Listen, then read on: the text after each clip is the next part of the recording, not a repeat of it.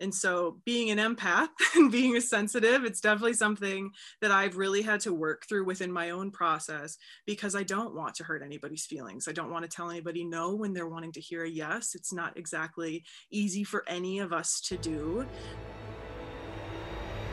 Welcome to the Into the Rabbit Burrow podcast. Join hosts Hannah Morth and Elizabeth Modine as they dive deep into topics surrounding spiritual metaphysics, universal laws, and everyday mindful entrepreneurial pursuits. Now sit back, relax, and enjoy as we go into the rabbit burrow.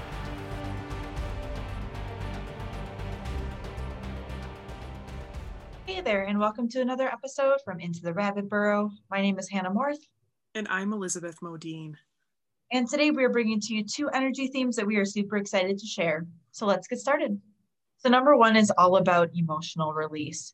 And what I'm really referring to here is the sacred anger and the sadness and the hopelessness and the fear that so many of us are feeling and experiencing and seeing play out within our lives but we're for many of us we're feeling it on levels that we don't normally feel it it's much higher and much deeper and much more intense and I guess I just really want to bring forward the message that we're feeling these emotions because they are being like not fully eliminated from our lives, but we're releasing them. Um, especially those that are connected to past events that have happened within our lives. Um, and we are seeking forgiveness um, of our of these past versions of ourselves and these people that have hurt us in the past. And so for many of us, we're releasing these emotions to make room for more alignment within our lives. But it's so important to actually feel through the emotions because if we just avoid them, we're not actually witnessing them. We're not actually going to release them because we're not even giving them the attention that they need to be released. We're just kind of glancing at them and tossing them into the closet, hoping to never have to look at them again, which is completely understandable uh, because they're very painful to actually witness and to actually experience and feel through. But like I said, it is really important that we do feel through them and we experience them so that we can finally release them and move forward into more alignment. frankly, Hannah and mine went hand in hand today because mine is talking about seeing in the dark. And, and so it's talking about essentially life presenting us with circumstances and experiences that are challenging so that we can see through our own blockages and essentially decide if we're ready to put down the bad habit or not.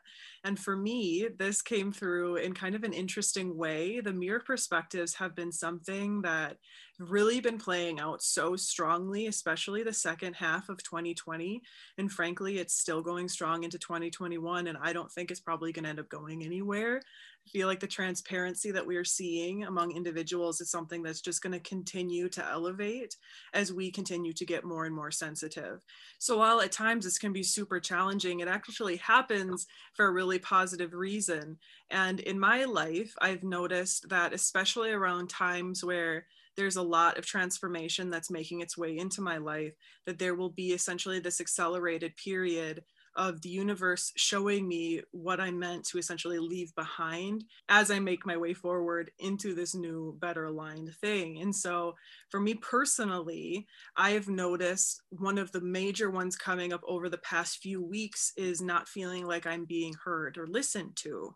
And it's really brought about this transformation within my own communication style, where I'm coming into the recognition that I'm wanting to speak much more clearly into the point with people.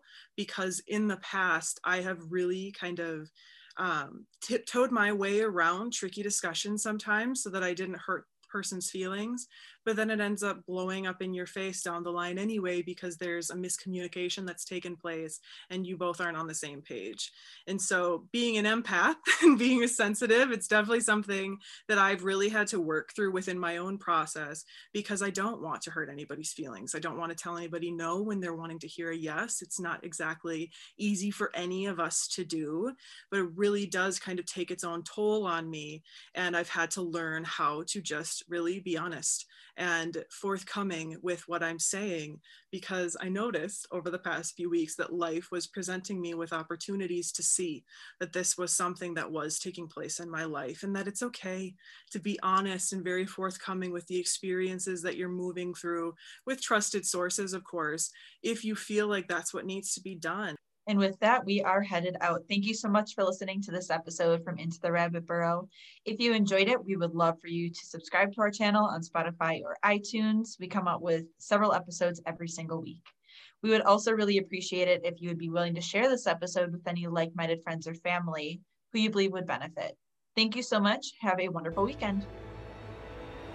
Thank you so much for listening to Into the Rabbit Burrow podcast. If you enjoyed this episode, share it with your friends and leave us a review on iTunes. We truly appreciate your support.